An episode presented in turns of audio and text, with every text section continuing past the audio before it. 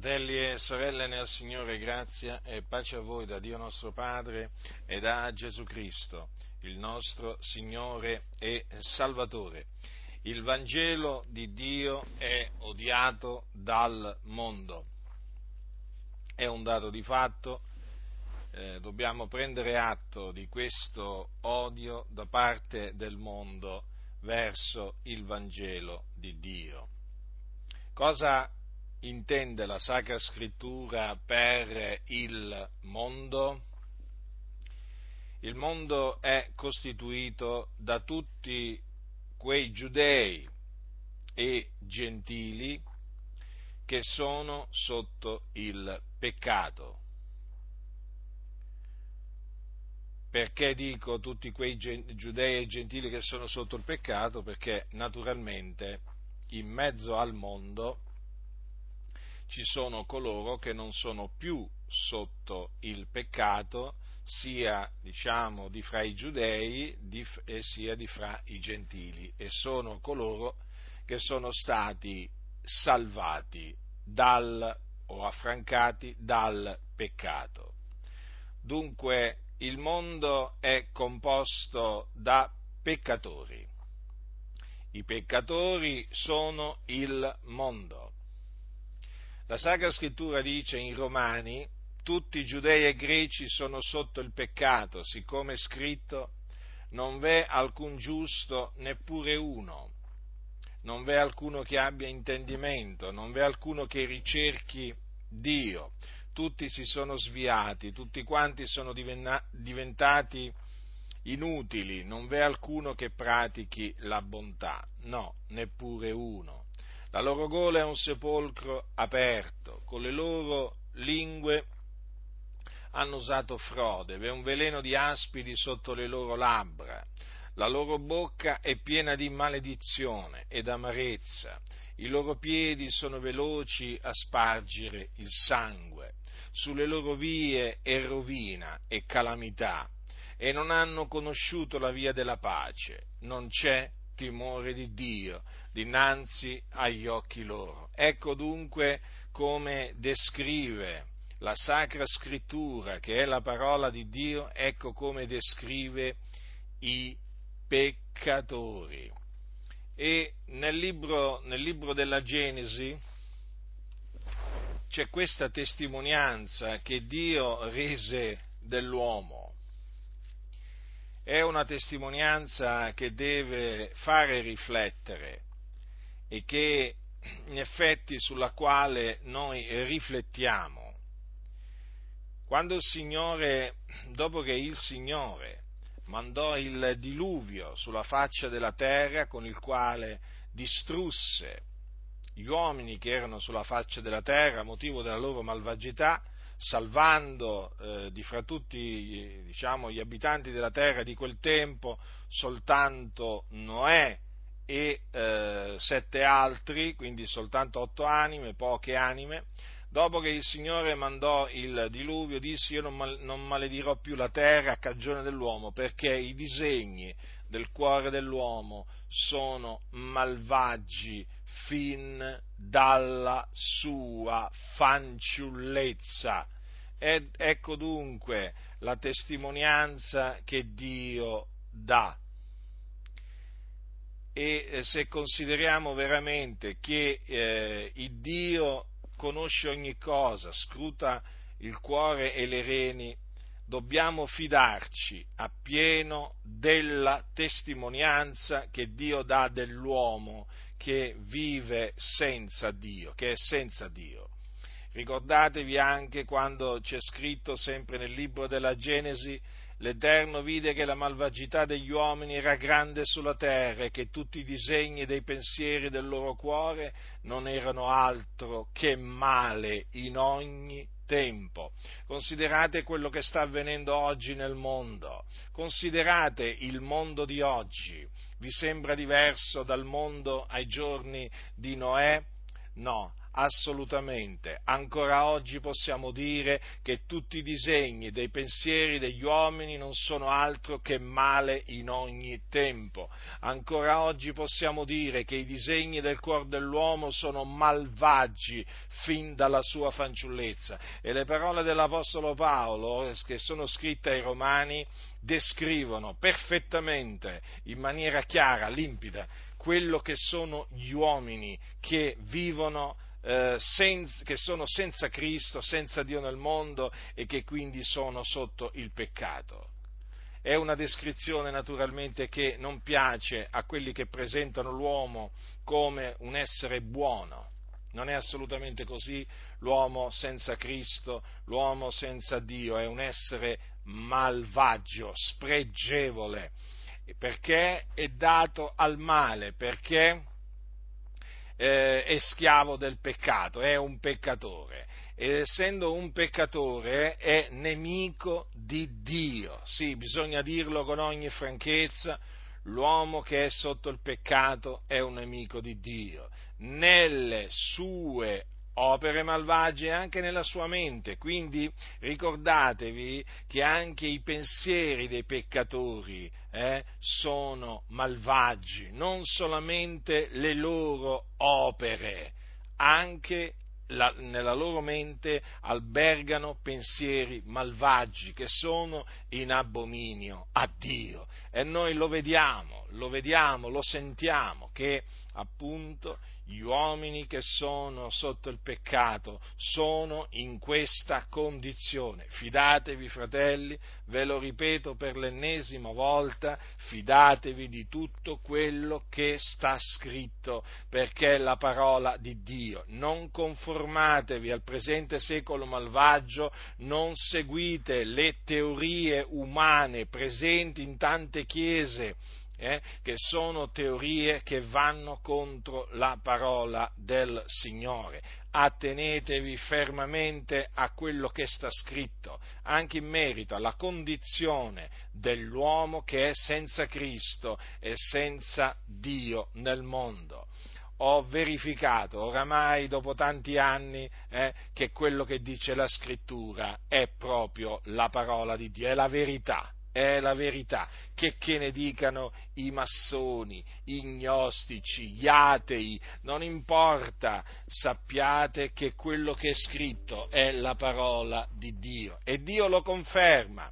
Dio lo conferma che quello che è scritto è la sua parola, infatti ci fa vedere, ci fa sentire proprio le cose così come stanno realmente e che sono già scritte da molto e da molto tempo. Dunque i peccatori che formano il, eh, il mondo, che sono il mondo, sono malvagi. Tutto il mondo giace nel maligno, quindi nel diavolo. Chi è il diavolo? Il diavolo è il nemico, è il maligno, è il seduttore di tutto il mondo lui è il principe di questo mondo e coloro che sono sotto il peccato sono sotto la potestà del diavolo, chiamato anche Satana, cioè l'avversario, mentre diavolo significa calunniatore. Dunque considerate attentamente quello che dice la scrittura, tutto il mondo giace nel maligno. Il mondo, fratelli nel Signore, è sotto la potestà di Satana. Non lo dimenticate mai questo. L'uomo è trascinato a peccare, l'uomo è eh, spinto a peccare, sapete, dal diavolo. Perché altrimenti, dice l'Apostolo Paolo, seguendo il principe della potestà dell'aria, di quello spirito che opera al presente negli uomini ribelli o nei figlioli della disubbidienza, perché Paolo parla in questi termini in merito a quelli che sono senza Cristo e senza Dio nel mondo, cioè perché parla così dei peccatori?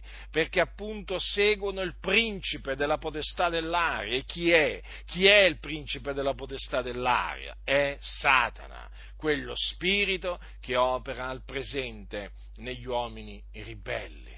Dunque vedete la condizione, la condizione dei peccatori, lo stato dei peccatori, ed essendo dei nemici di Dio, eh, perché appunto i peccatori, essendo schiavi del peccato, violano la legge, perché il peccato è la violazione della legge, la legge santa che Dio ha dato. Essendo dei nemici di Dio, allora l'ira di Dio è sopra i peccatori, giudei, gentili che siano, l'ira di Dio è sopra di loro.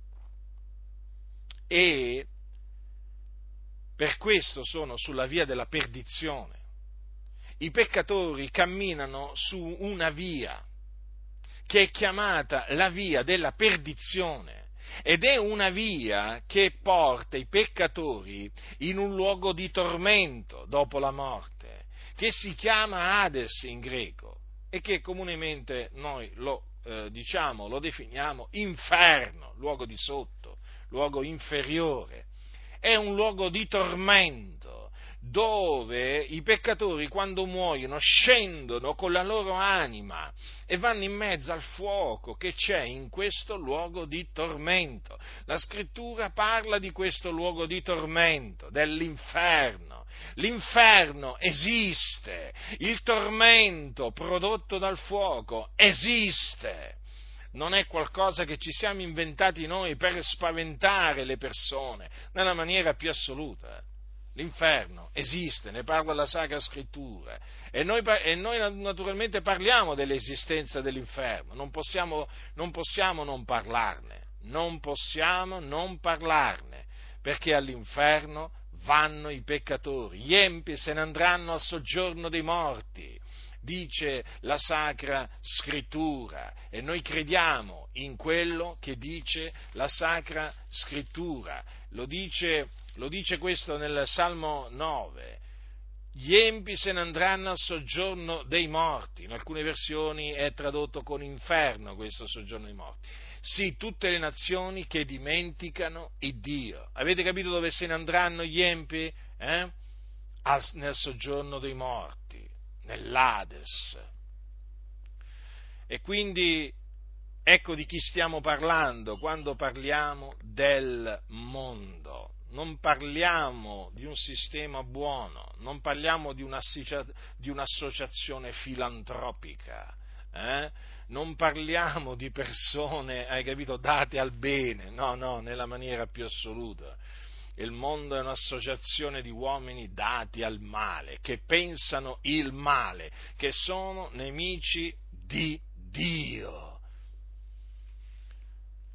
Sappiamo benissimo che la descrizione che fa la scrittura dei peccatori non è assolutamente accettata da molte chiese. Quali chiese? Quelle che oramai si sono unite al mondo, che sono amiche del mondo e quindi che la pensano esattamente come il mondo. Ma a noi non interessa, noi confutiamo l'errore, non importa come, si, come diciamo, si presenta quello che annunzia l'errore. Si può presentare pure come un pastore evangelico, non necessariamente come un prete. Hm?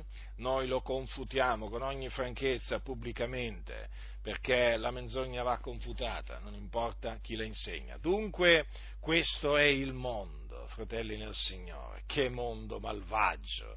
Ecco perché è chiamato mondo di tenebre, un mondo di tenebre, fratelli nel Signore.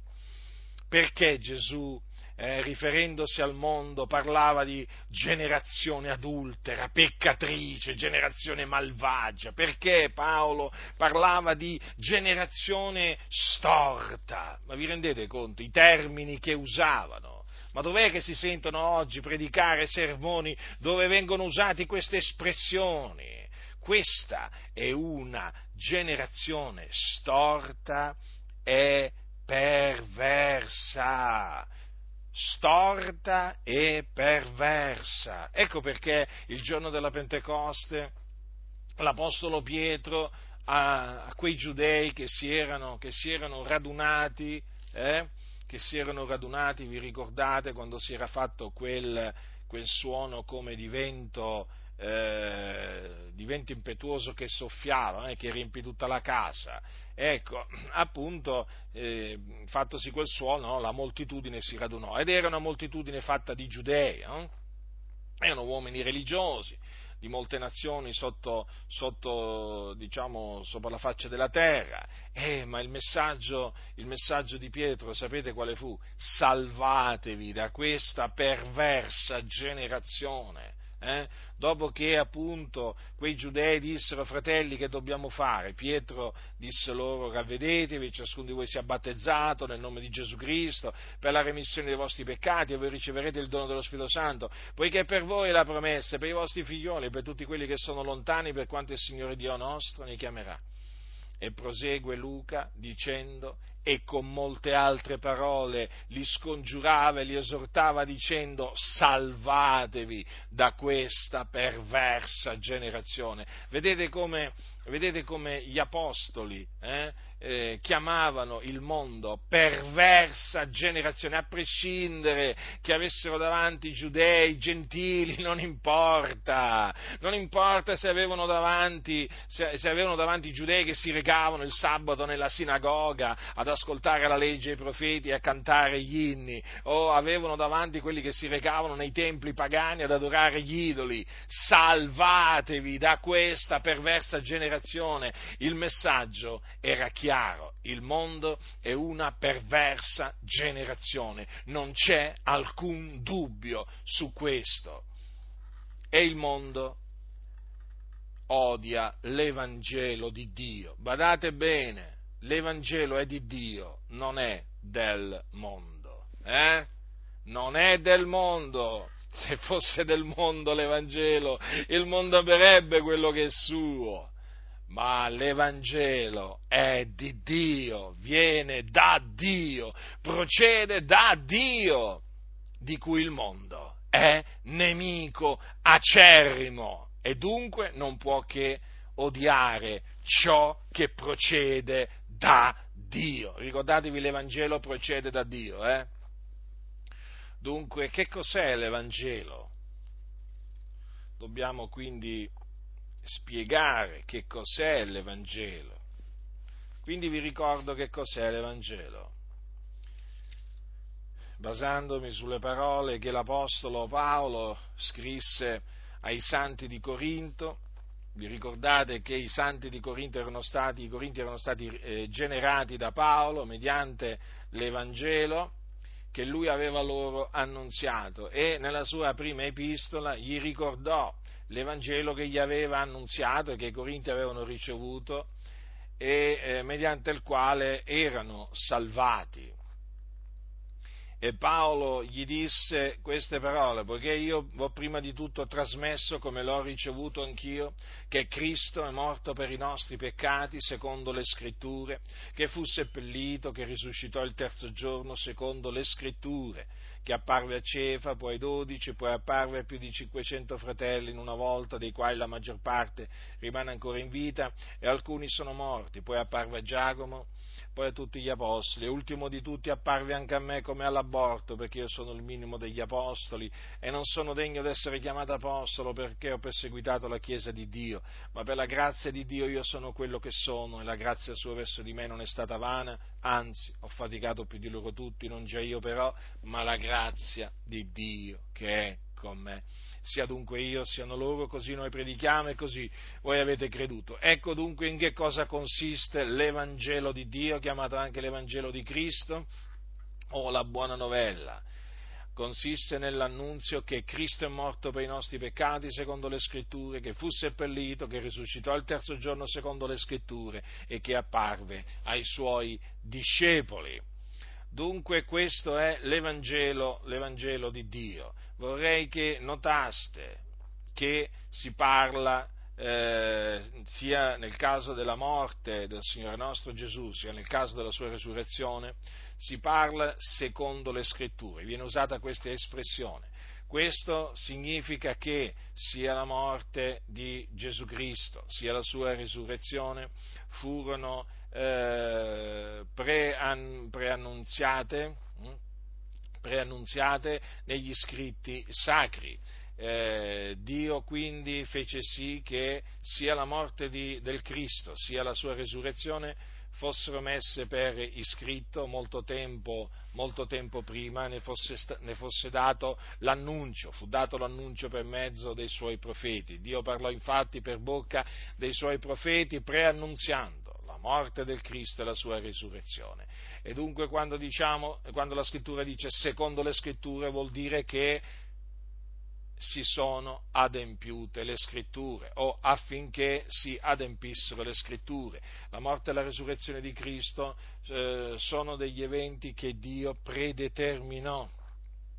Capite? Predeterminò? Non solamente preannunziò, ma predeterminò, quindi dovevano accadere. Difatti le cose avvennero secondo il determinato consiglio di Dio.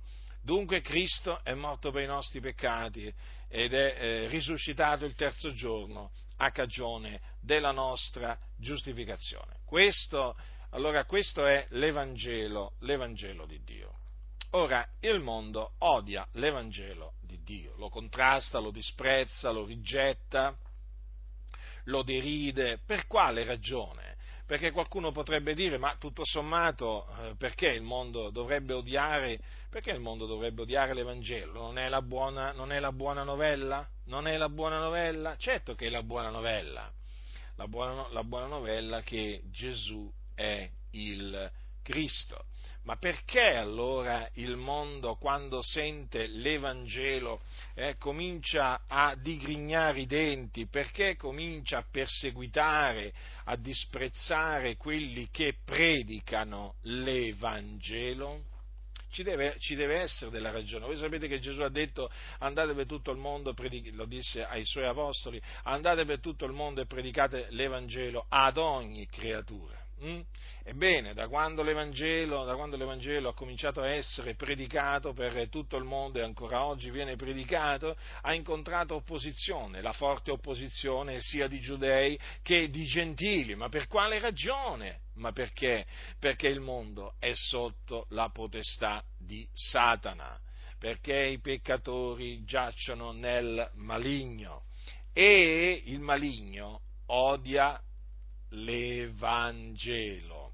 Odia l'Evangelo e lo fa odiare naturalmente a quelli che sono sotto eh, la, sua, eh, la, sua, la, sua, podestà, sia giudei che, eh, che gentili. Ma perché il diavolo odia l'Evangelo? Perché naturalmente dobbiamo sempre considerare che i peccatori sono sotto la potestà di Satana, altrimenti non possiamo capire perché i peccatori sono spinti a odiare l'Evangelo. Allora, il diavolo odia l'Evangelo perché sa cos'è l'Evangelo. Eh?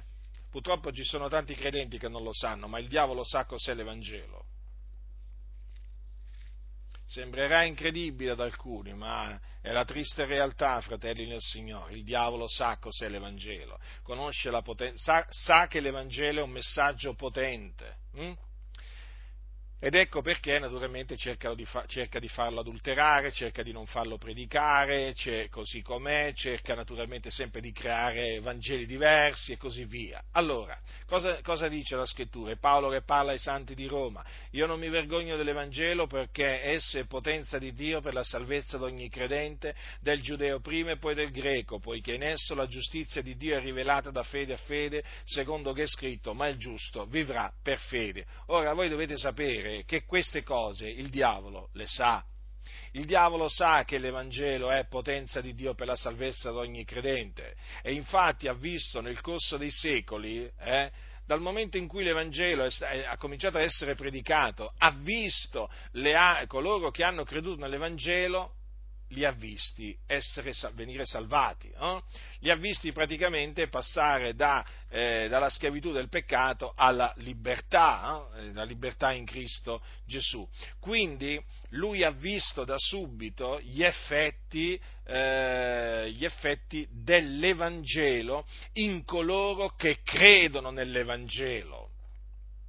Allora, quando un peccatore crede eh, si ravvede e crede nell'Evangelo, sia che sia giudeo o eh, gentile, viene salvato dai suoi peccati o affrancato dal peccato e quindi viene liberato dalla potestà di Satana, cioè praticamente Satana perde il suo controllo, è costretto a perdere la presa su quell'anima, perché quell'anima viene salvata mediante l'Evangelo. Ricordatevi, potenza di Dio per la salvezza di ogni credente.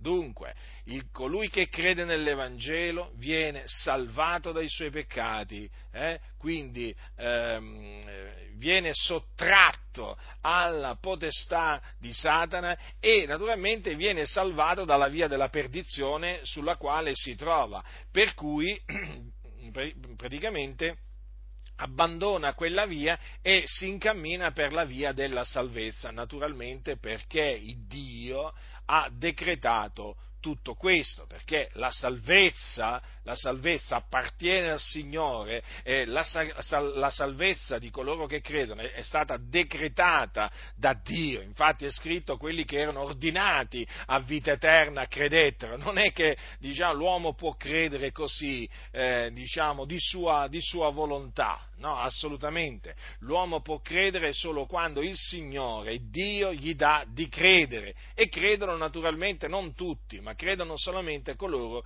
che sono ordinati a vita eterna. E qui naturalmente eh, viene fuori il discorso del proponimento dell'elezione di Dio, che dipende non dalla volontà eh, di colui che viene chiamato, ma dalla volontà di colui che chiama. Ecco perché è scritto farò grazia a chi vorrò far grazia. Dunque, eh, alla prova dei fatti che cosa avviene dunque quando eh, il peccatore si ravvede eh, e quindi abbandona i suoi iniqui pensieri, eh, perché cambia modo di pensare. Che cosa avviene quando crede nell'Evangelo? Avviene che viene, eh, succede che viene eh, salvato dai suoi peccati, viene affrancato da che, da che, era schiavo, diventa libero, veramente libero, affrancato dal peccato. Da che era un peccatore viene giustificato, quindi diventa un giusto, è reso giusto. Non è più un peccatore, è un giusto. Da che era sulla via della, della perdizione, eh, adesso è, una volta che ha creduto, sulla via della salvezza, sulla via della salvezza, quindi non più su una via che mena all'inferno, ma sulla via che mena nel regno dei cieli, per cui perseverando fino alla fine nella fede il Signore poi, alla fine del corso, lo salverà nel suo regno celeste. Dunque è chiaro che l'Evangelo sottrae anime al, eh, al diavolo.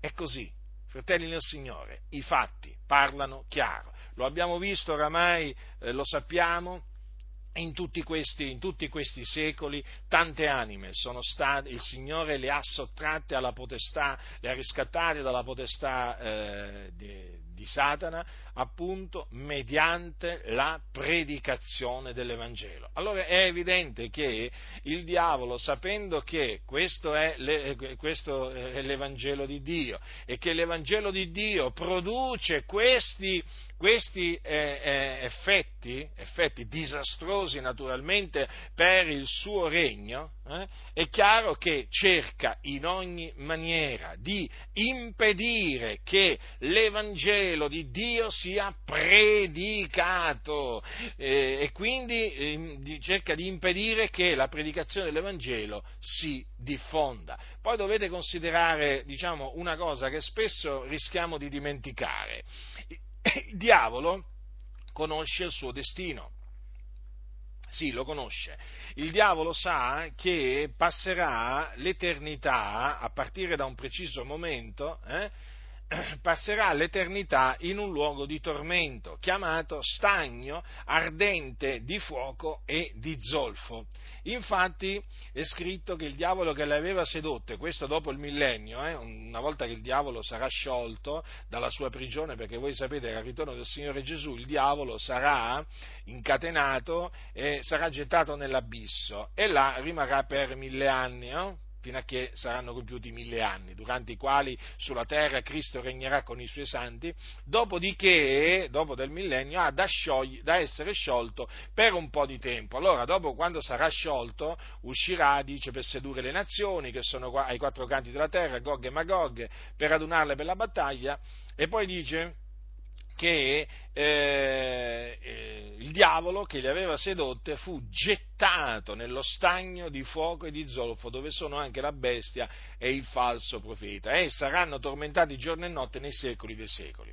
Ora, questo è un punto, fratelli, fondamentale, importante. Allora, eh, vabbè, la bestia e il falso profeta sono l'anticristo e il falso profeta, che praticamente quando il diavolo sarà gettato nello stagno di fuoco, saranno già mille anni, pensate, questi due uomini spregevoli, la bestia e il falso profeta, saranno già mille anni che eh, si trovano in quel luogo di tormento. Perché? Perché quando Gesù apparirà dal cielo saranno presi e saranno gettati, saranno gettati vivi nello stagno ardente di fuoco e di zolfo. Pensate, mille anni non sono stati consumati, altro che annichilimento dei malvagi. Ma quale annichilimento dei malvagi? Il tormento, eh, il tormento è eterno nel, nello stagno ardente di fuoco e di zolfo. Quindi il diavolo sa che un giorno, che un, viene il giorno che lui sarà gettato nel fuoco eterno. Nel fuoco eterno e là il diavolo sarà tormentato per l'eternità.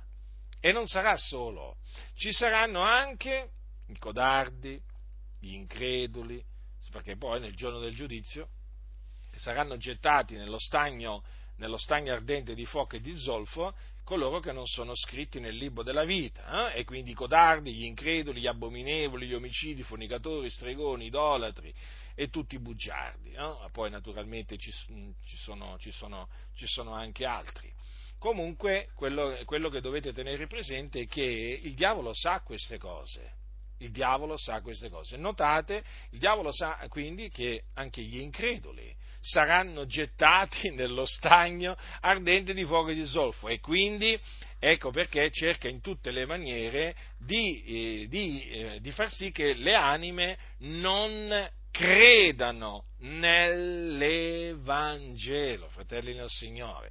Vi ricordate, vi ricordate che cosa c'è scritto, cosa c'è scritto eh, in merito eh, in merito ai, al seme che cade lungo la strada, dice sono coloro nei quali è seminata la parola e quando l'hanno udita subito viene Satana e porta via la parola seminata in loro. Ora quella parola è l'Evangelo, fratelli, è l'Evangelo. Questo se, l'ho letto da Marco, ma eh, in Matteo viene data viene, viene, viene messa in questa, in questa, in questa maniera no? la, spiega, la spiegazione dice che tutte le volte che uno ode la parola del regno e non la intende, viene il maligno e porta via quello che è stato seminato nel cuore di lui, questo è colui che ha ricevuto la semenza lungo la strada. E qui Matteo. Adesso andiamo in Luca. In Luca, al capitolo, al capitolo 8, eh, nella spiegazione che Gesù diede eh, del seme caduto lungo la strada, dice, quelli lungo la strada sono coloro che hanno udito, ma poi viene il diavolo e porta via la parola del cuore loro affinché non credano e non siano salvati. Notate, porta via la parola, odono, odono costoro, ma arriva il diavolo e porta via l'Evangelo, perché quella è la parola eh, porta via l'Evangelo dal cuore loro affinché non credano e non siano salvati. Ecco, vedete, il diavolo sa che credendo nell'Evangelo i peccatori vengono salvati, salvati. Quindi vengono salvati dai peccati e vengono salvati dalla perdizione.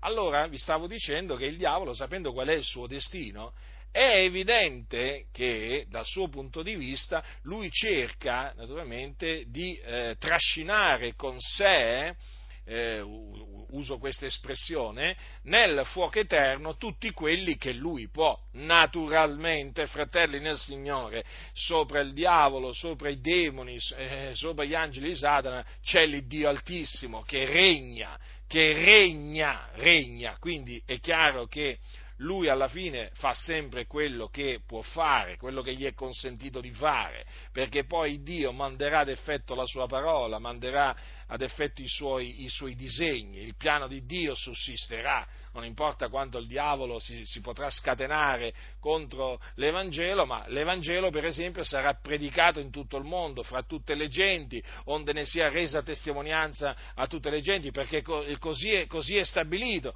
E naturalmente noi sappiamo che tutti coloro che sono ordinati a vita eterna credono come hanno creduto e poi crederanno. Quindi, fratelli, state tranquilli perché il piano di Dio è quello che sussiste. Dio manda ad effetto il proponimento dell'elezione. Eh? È un proposito che ha formato Lui in se stesso, fratelli. Stiamo parlando di Dio, il creatore dei cieli e della terra, del mare, di tutto ciò che è in essi, fratelli del Signore, dell'onnipotente, l'onnisciente, l'onnipresente. Nessuno è pari a Lui e noi esaltiamo l'Iddio, l'Iddio vivente è vero. Dunque, è chiaro che dal punto di vista del, del, diavolo è chiaro che lui cerca di trascinare, no? di, trasci, di, di, fare rimanere le persone sotto il peccato, eh, di far sì che le persone non credano nell'Evangelo per essere salvati, per poi trascinarli con, con lui, diciamo, nel fuoco nel fuoco eterno. Sì, ricordatevi, eh, fratelli, che nel fuoco eterno saranno gettati gli increduli. Gli increduli non entrano nel regno di Dio. Eh. Vi dico questo perché oggi ci sono molti che dicono vabbè, vabbè, voi credete nell'Evangelo, noi non ci crediamo, ma il Dio ci ama tutti quanti, poi ci salverà tutti quanti.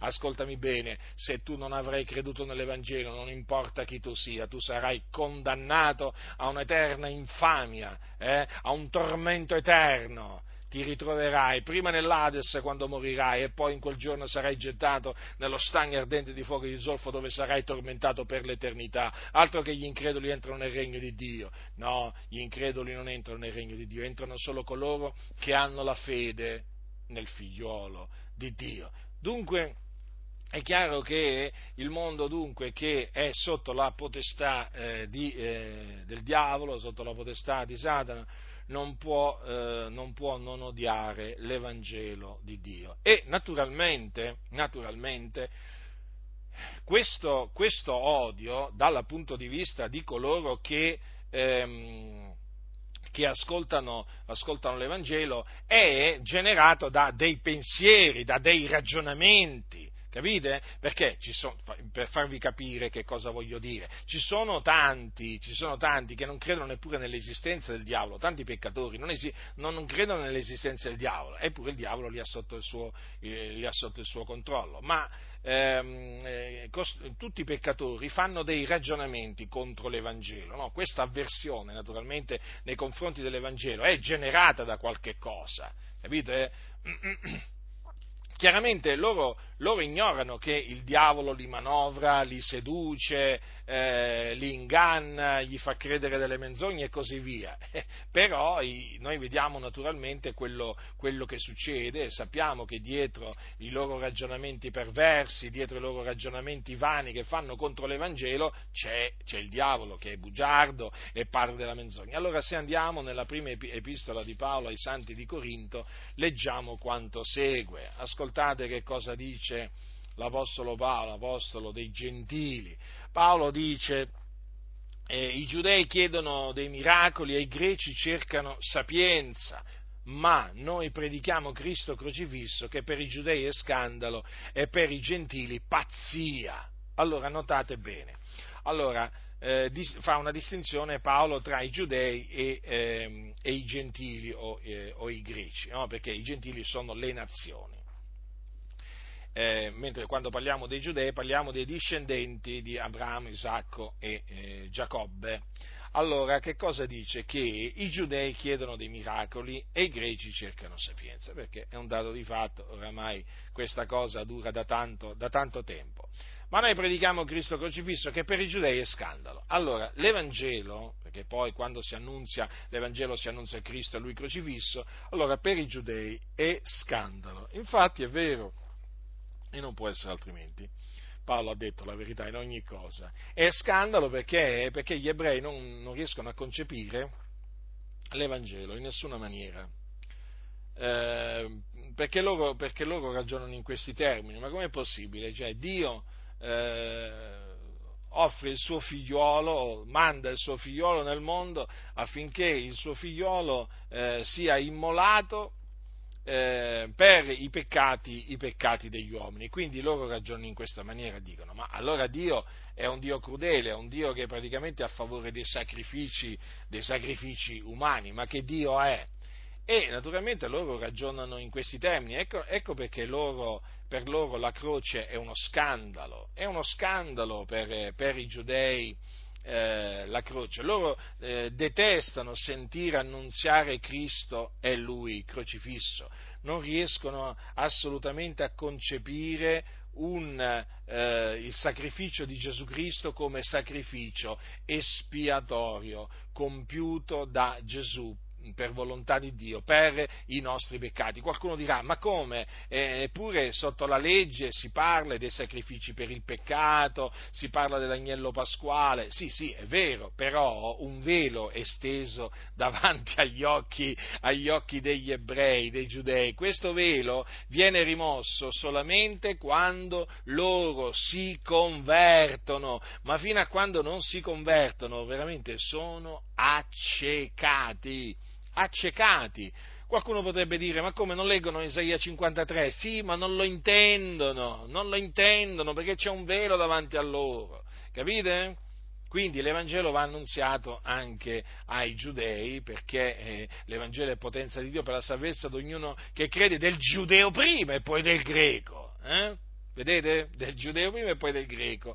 Quindi l'Evangelo va annunziato anche agli ebrei, perché gli ebrei non è che si possono salvare in un'altra maniera, magari osservando la legge di Mosè, le feste, eh, astenendosi dai cibi, dai cibi impuri e così via. No, per le opere della legge nessuna carne sarà giustificata nel suo cospetto. Per le opere della legge non si viene affrancati dal peccato, anzi la legge è stata data affinché il, fa, il, fa, il, il peccato abbondasse, è altro che non affinché l'uomo fosse salvato dal peccato no, perché affinché l'uomo fosse salvato dal peccato, Dio ha dato Cristo Gesù, il suo figliolo. E dunque per loro è uno, è uno scandalo, è uno scandalo il messaggio, il messaggio dell'Evangelo. Hanno in orrore la predicazione della croce. Eh sì, gli ebrei vorrebbero tanto che noi gli, che noi gli dicessimo, vabbè, voi siete discendenti di, di Abramo, vabbè, voi, una, voi avete una corsia preferenziale rispetto a noi, ma sì, sarete salvati lo stesso, anche senza credere nell'Evangelo, ma sì, ma Dio è buono, certamente considererà le vostre opere e poi alla fine vi, vi, vi accoglierà nel suo regno celeste. Loro vorrebbero sentirci parlare in questa maniera, ma non ci sentiranno mai parlare in questa maniera maniera, perché noi agli ebrei gli diciamo, gli continueremo a dire ravvedetevi e credete nell'Evangelo per essere affrancati dal peccato e strappati al fuoco dove siete diretti, sì, perché anche i giudei, eh, sono sulla via della perdizione. I giudei senza Cristo, i giudei senza Dio possono avere la legge, ma possono, ma possono essere i più osservanti di tutti tra gli ebrei, Ascoltatemi, fratelli nel Signore, essi sono sotto il peccato.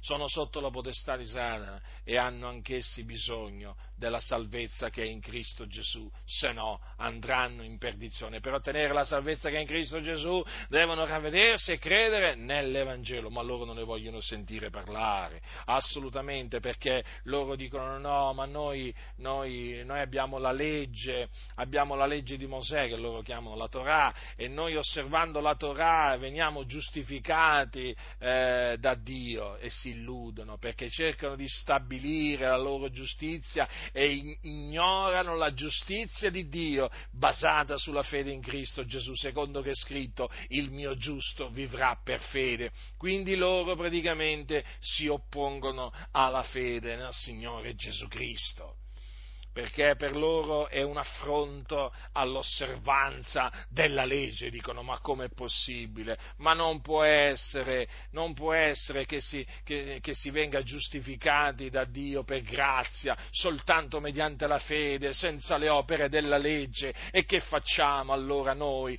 noi la, cui, la, la cui esistenza si fonda sull'osservanza della Torah? Allora cosa ci venite a dire? Allora che è inutile che noi osserviamo la Torah? Sì, è proprio così, nel senso che per le opere della legge nessuna carne sarà giustificata nel suo cospetto, eh? perché si viene giustificati soltanto mediante la fede in Gesù Cristo. Voi vi rendete conto quando vi trovate davanti un ebreo ultra ortodosso o ortodosso che cerca di appunto osservare la legge, in particolare la tradizione, però, eh? e si sente arrivare uno, eh? poi se, se, è un gentile peggio che peggio, eh? che gli dice ascoltami ebreo, tu ti devi ravvedere e credere che Gesù di Nazareth è il Cristo di Dio, l'unto di Dio, che Dio aveva preannunziato per bocca dei suoi profeti, eh, che doveva morire per i nostri peccati e risuscitare il terzo giorno a cagione della nostra giustificazione. Devi credere in Lui che Gesù di Nazareth è il Cristo per essere giustificato da Dio, perché mediante le tue opere non puoi essere giustificato. E Lui si infuria, eh? Lui si infuria nel sentire questo messaggio perché dice allora tu vuoi che io smetta di essere ebreo? Eh? Allora tu vuoi che io apostati dall'ebraismo? Allora tu vuoi il mio male? Allora vuol dire che tu mi odi se mi vieni ad annunziare l'Evangelo? Non comprendono, per loro è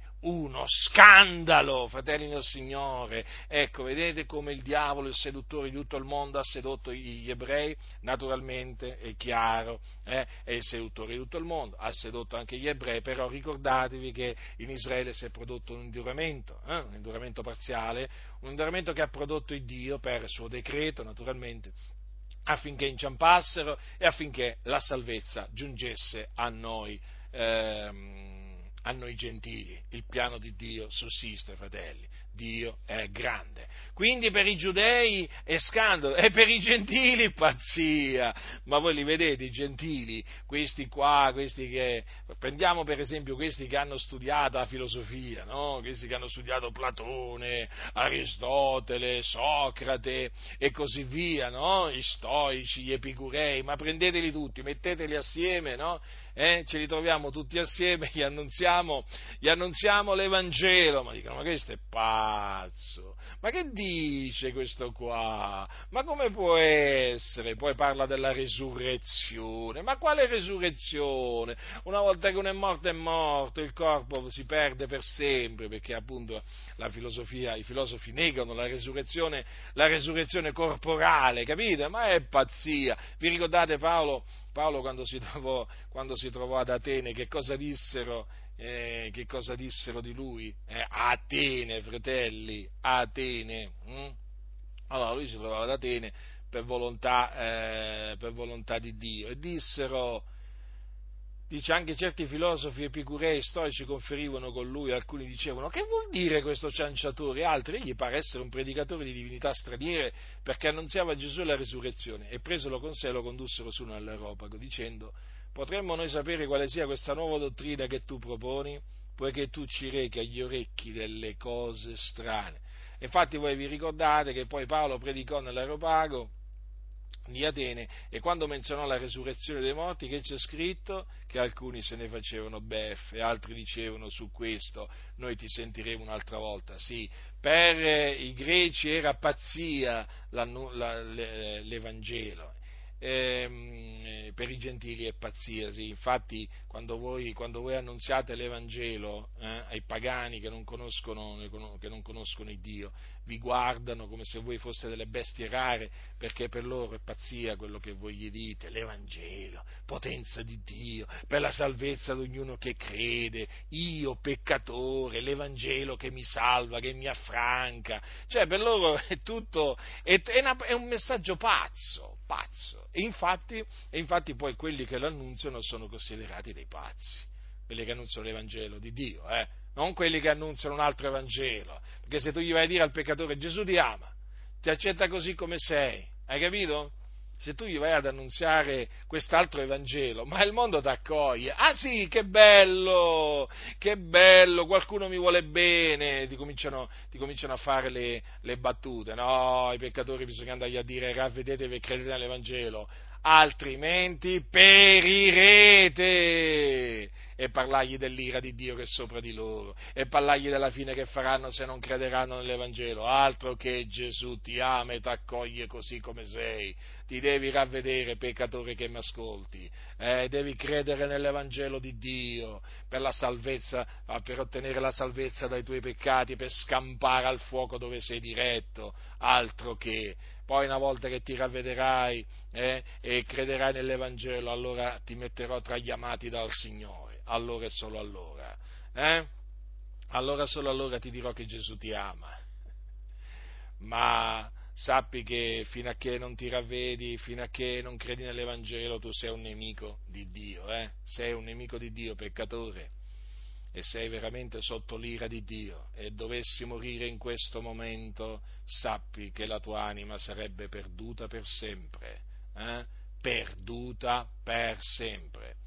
Dunque a voi, fratelli nel Signore, noi predichiamo Cristo crocifisso, eh? che per i giudei è scandalo e per i gentili pazzia, ma per quelli quali sono chiamati, tanto giudei quanto greci, predichiamo Cristo, potenza di Dio e sapienza di Dio. Dunque vedete, in mezzo a questo mondo esistono giudei e gentili che sono i chiamati, che sono sulla via della salvezza e quindi erano del mondo, ma non sono più del mondo. Bisogna fare una distinzione netta tra coloro che sono il mondo e coloro che non sono più del mondo. Noi per la grazia di Dio, lo voglio ripetere, per la grazia di Dio non siamo più del mondo, noi siamo di Cristo Gesù. Egli nella sua veramente misericordia ci ha scelti, ci ha scelti di mezzo di mezzo al mondo. Vi ricordate cosa disse Gesù ai suoi, ai suoi apostoli nella notte che fu tradito? Dice, ma perché non siete del mondo, ma io vi ho scelti di mezzo al mondo, perciò vi odia il mondo. Vedete dunque? Noi non siamo più considerati dal Signore il mondo, perché siamo stati tirati fuori dal mondo, strappati da questo presente secolo malvagio, strappati da questa, da questa generazione storta e perversa. Sì, fratelli del Signore, noi siamo di Cristo Gesù, quindi non siamo del mondo. Bisogna dire queste cose con ogni franchezza. Hm? Bisogna dirle con ogni franchezza, senza paura.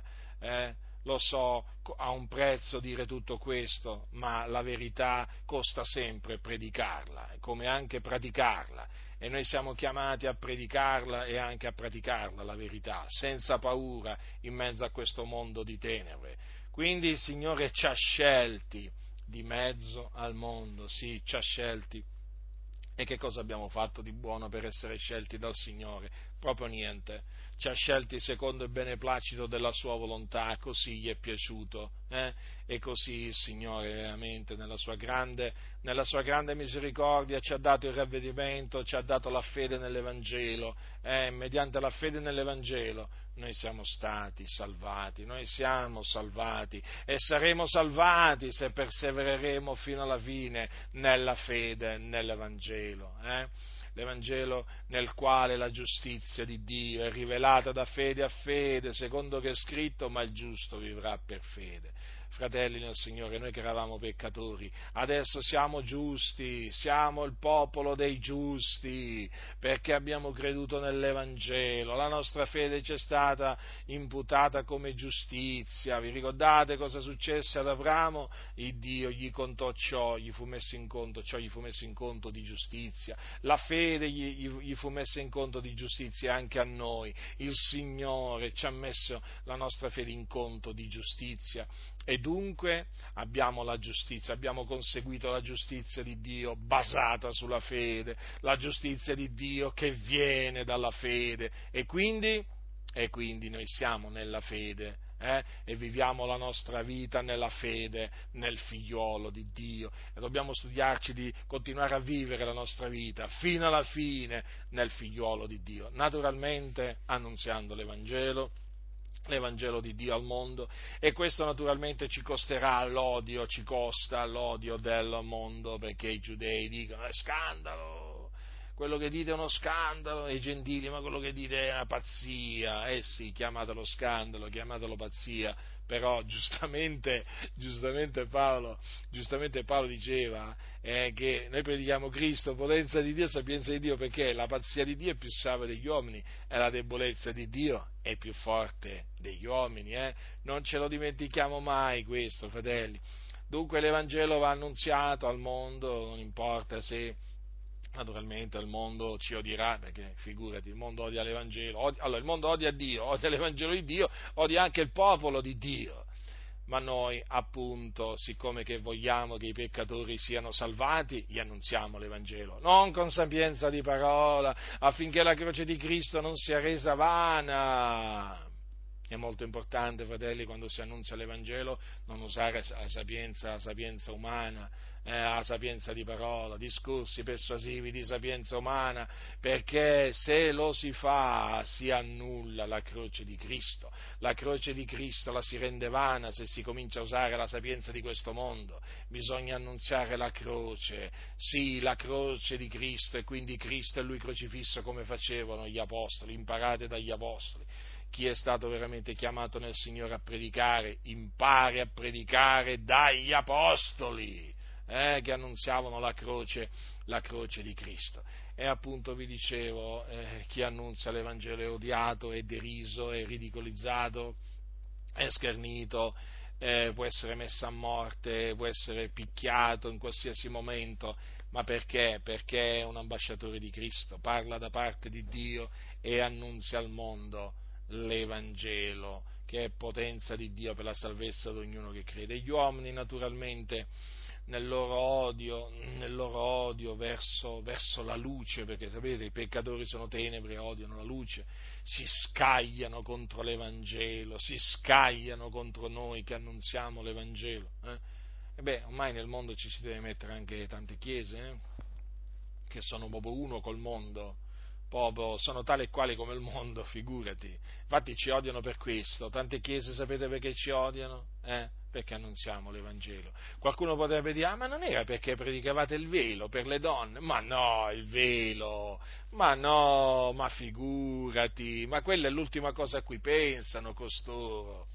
No, non è così. Ma non è perché insegnate l'elezione, ma no, ma non è perché, ma non è perché insegniamo il proponimento delle elezioni di Dio. Ah, ma non è allora neppure perché dite, dite ai credenti di non andare al mare, a mettersi mezzi nudi, ma no, ma non è per quello. Ma voi pensavate che fosse per questo? No, ci odiano perché, perché, perché annunziamo l'Evangelo l'Evangelo di Dio, perché l'Evangelo di Dio mostra che il mondo è malvagio, che l'uomo è peccatore, che è uno schiavo del peccato, che ha bisogno di essere salvato dal peccato, mostra che l'uomo peccatore è sulla via dell'inferno e che per essere, per essere salvato dall'inferno deve credere nell'Evangelo. Avete capito? Eh? Perché l'Evangelo mostra che sull'uomo senza Dio c'è l'ira di Dio quando tu annunzi l'Evangelo, annunzi, l'Evangelo, annunzi la, la, il messaggio più importante,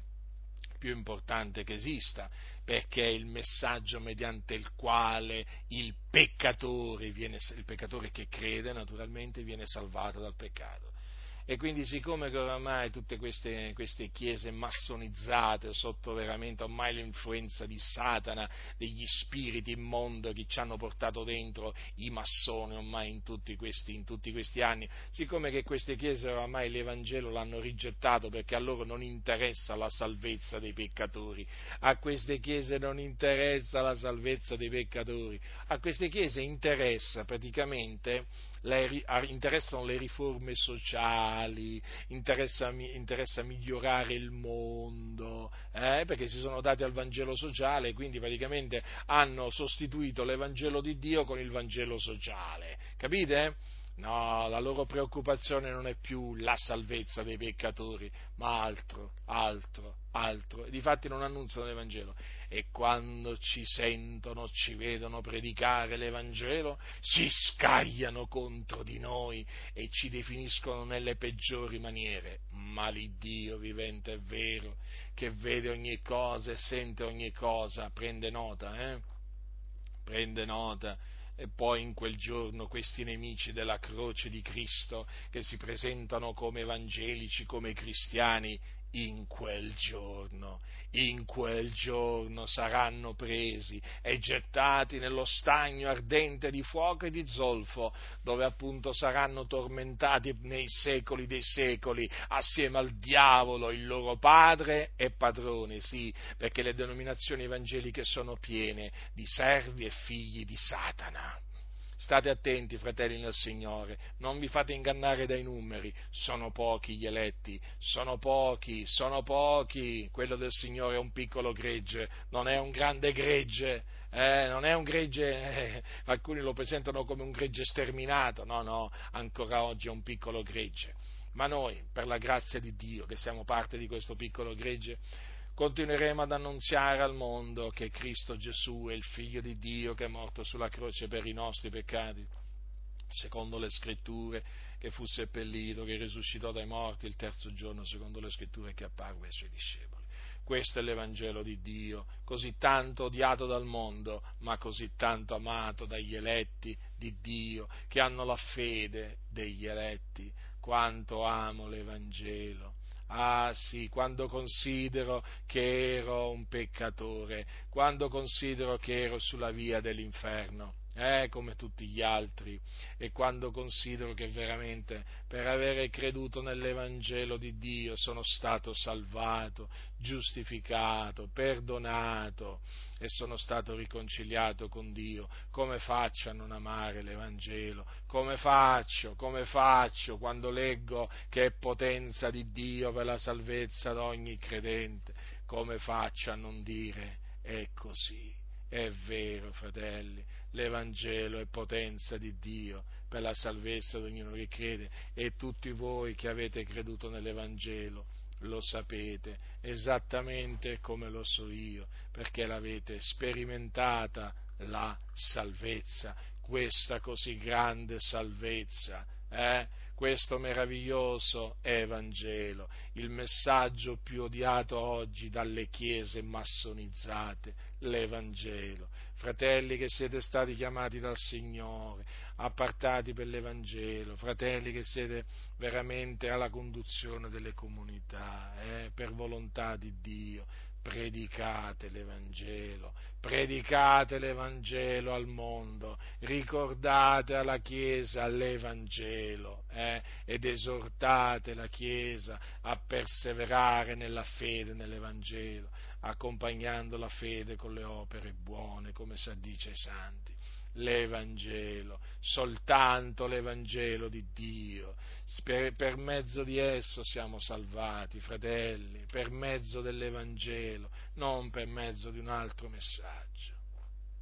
Diceva Paolo, mi proposi non saper altro fra voi forché Gesù Cristo è Lui crocifisso. E anch'io voglio dire e vorrò dire ancora queste stesse parole dell'Apostolo Paolo potenza di Dio e sapienza di Dio. Il mondo ci continuerà ad odiare eh, a motivo dell'Evangelo di Dio, che noi veramente annunziamo perché naturalmente io lo annuncio perché il Signore mi ha chiamato a predicare il suo Evangelo e naturalmente dopo aver creduto nell'Evangelo e il mondo ci odia, il mondo ci odia perché noi siamo il popolo di Dio, scelto da Dio di mezzo al mondo però, fratelli, che ci importa se il mondo, se il mondo ci odia? Prima, prima di noi ha odiato Gesù e poi noi sappiamo che siamo amati dall'Iddio vivente e vero, che ha fatto il cielo e la terra, il mare, tutte le cose che sono in esse, e siamo amati in Cristo Gesù